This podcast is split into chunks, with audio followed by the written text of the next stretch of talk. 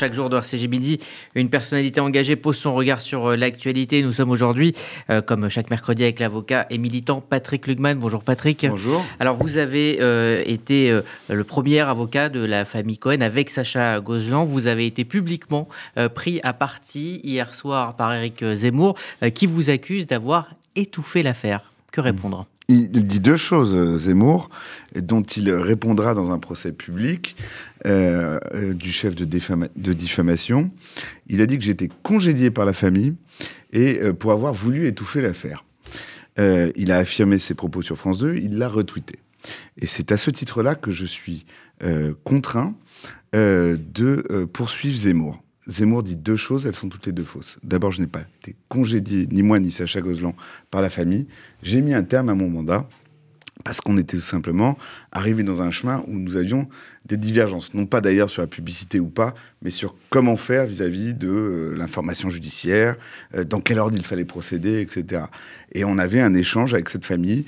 Euh, et moi, comme tout avocat, à un moment donné, quand je vois que je ne suis plus en mesure d'exercer ma, mission telle que je l'entends, je fais valoir une clause de, de retrait. C'est ce que j'ai fait, mais on est resté en très bons termes avec la famille. Et euh, je constate, il y a une chose qui doit être reçue ici.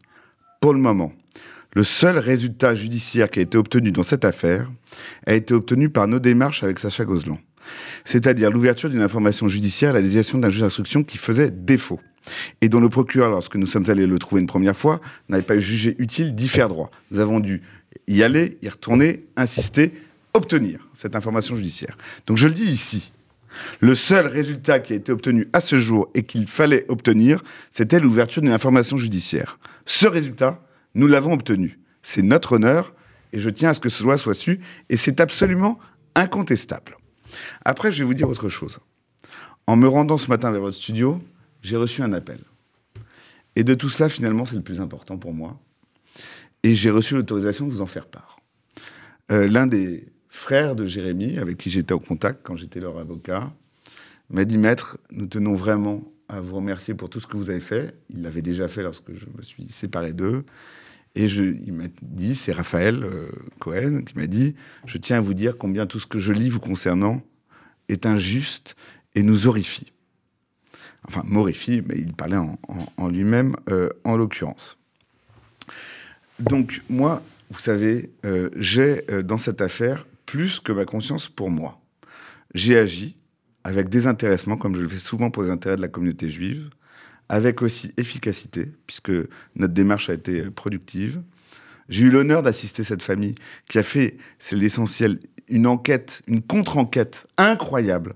Parce que cette affaire, c'est une affaire, une enquête bâclée par la police à Bobigny, pour des raisons qui sont mystérieuses. C'est une enquête bâclée. Ce sont des dépérissements des preuves.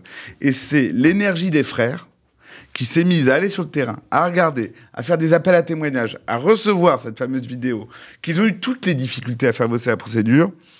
C'est ça, je dois dire, que je ne l'avais jamais vu, ni même imaginé. Et c'est pour ça que nous, notre démarche avec euh, Sacha était que l'autorité judiciaire ne, arrête de fermer les yeux et mette les institutions, un juge d'instruction, euh, au centre de l'action publique et qu'elle se saisisse de toutes les preuves et qu'elle empêche le dépérissement de celles qui sont encore conservables. Euh, c'est c'est une affaire incroyable. Je vous le dis également, euh, il est trop tôt pour parler d'antisémitisme. Il est trop tôt pour parler d'antisémitisme, mais évidemment, on ne peut pas l'exclure quand on a un jeune Jérémy Cohen qui se retrouve euh, tabassé à Bobigny alors qu'il euh, euh, alors a le patronyme qu'il a, qu'il est religieux. Mais rien n'indique que c'était ça l'origine de la RIX et qu'il a, dont il s'est extrait, et qui- ce qui a causé évidemment son, sa mort par le tramway qui l'a fauché. Donc, il y a une RIX. On ne connaît pas l'origine de cette RIX. On ne peut pas exclure l'antisémitisme, on ne peut pas l'établir, et c'est pour ça que nous avons demandé un magistrat instructeur. Et ce que cette affaire est devenue est pour moi un cauchemar. Un cauchemar d'avocat, un cauchemar de militant. Ce que cette affaire est devenue est mon cauchemar. Je ne penserai jamais vivre euh, une, une- une agression possiblement antisémite qui devienne un argument électoral d'une fin de campagne présidentielle pour un candidat d'extrême droite. Ça, voyez-vous, c'est mon cauchemar.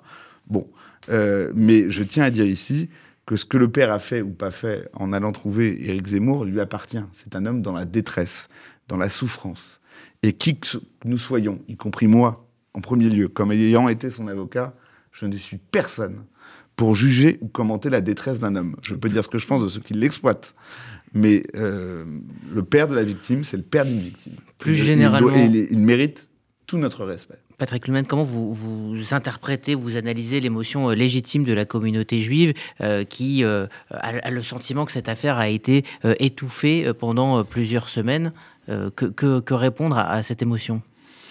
Alors la question c'est est-ce qu'il faut toujours répondre à l'émotion? Est-ce qu'on peut la comprendre? Oui, on peut la comprendre, mais l'émotion, elle est d'autant plus vive que comment la faire euh, est révélé, effectivement, c'est Éric Zemmour qui s'en saisit et qui dit n'importe quoi. Vu la manière dont elle est révélée et par qui et comment, je comprends que tout le monde pense qu'il y a un complot en dessous, qu'on ait voulu taire, qu'on ait voulu cacher. La réalité, pardon, c'est que nous avons suivi cette affaire avec beaucoup de sérieux et derrière nous, excusez-moi de vous le dire, les institutions juives, qui ont été au soutien de la famille depuis le début. Et de la même façon que la famille dit qu'elle n'a rien à redire à mon mandat d'avocat, euh, je pense qu'elle dira la même chose aux institutions juives. Donc l'affaire était connue de ceux qui devaient la connaître, suivie par ceux qui devaient la suivre, et de manière extrêmement minutieuse.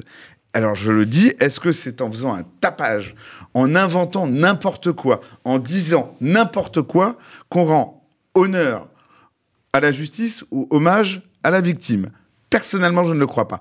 Je pense qu'on était à quelques jours de devoir médiatiser cette affaire.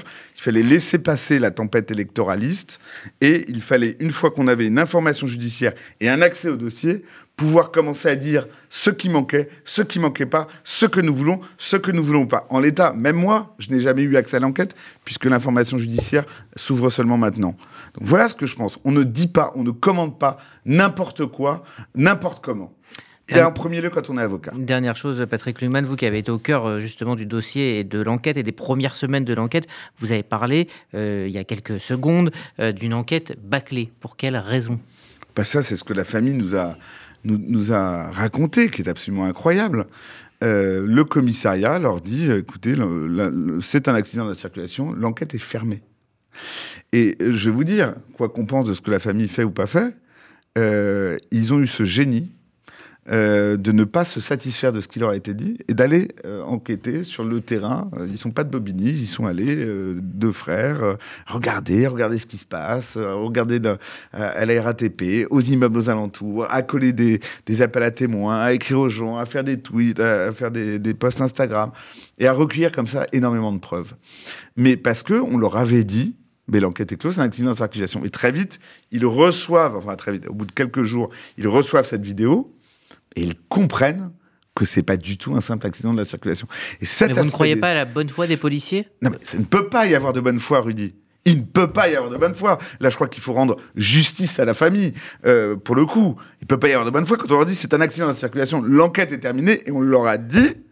Et alors qu'on sait qu'il y a une vidéo qui montre une rixe elle est où le pauvre Jérémy Cohen. Plus tard, la vidéo. Elle est apparue plus tard. Mais ce que vous ne savez pas. Et elle a tout changé à l'enquête. Elle a tout changé à l'enquête. Ce que vous ne savez pas, c'est que la famille a le plus grand mal quand elle reçoit la vidéo à la faire verser à la procédure. C'est à ce moment-là, moi, que je les rencontre. C'est quand même dingue. non seulement ils obtiennent par leurs propres moyens qu'ils n'ont pas à faire, les citoyens n'ont pas à faire des enquêtes privées, mais ils n'arrivent pas à la faire verser euh, dans la procédure. Donc moi, je comprends vraiment, encore une fois, et vous, imaginez bien combien je déplore le traitement politicien euh, de cette affaire. Mais je comprends le désarroi de la famille. Euh, moi, j'ai eu un mandat très clair que j'ai exécuté de manière très claire, qui était de dire bon, on va quand même mettre en œuvre la, euh, la, justice de manière indiscutable. Je suis allé voir le procureur de Bobigny et je lui ai dit maintenant ça suffit, il faut un juge d'instruction. Je le lui ai dit, je le lui ai écrit, je le lui ai réécrit et il a fini par, par nous donner raison. mais, mais je comprends, encore une fois, il faut l'entendre la détresse de cette famille, puisqu'elle a vécu par la mort de leur fils, mais par l'attitude des policiers de Bobigny. Et ça, je tiens à le dire, j'ai pas l'ombre du début, du commencement d'un désaccord avec la version de la famille sur cet aspect des choses. La carence policière, le dysfonctionnement policier, qui, à minima, est de l'ordre du, du, manquement de décence et de communication, et de manière plus grave possiblement, d'avoir laissé des preuves dépérir et d'avoir voulu clôturer une affaire. Alors, ce que c'est par par nonchalance, est-ce que c'est par malveillance? Je n'en sais rien, mais ça, ça a eu lieu.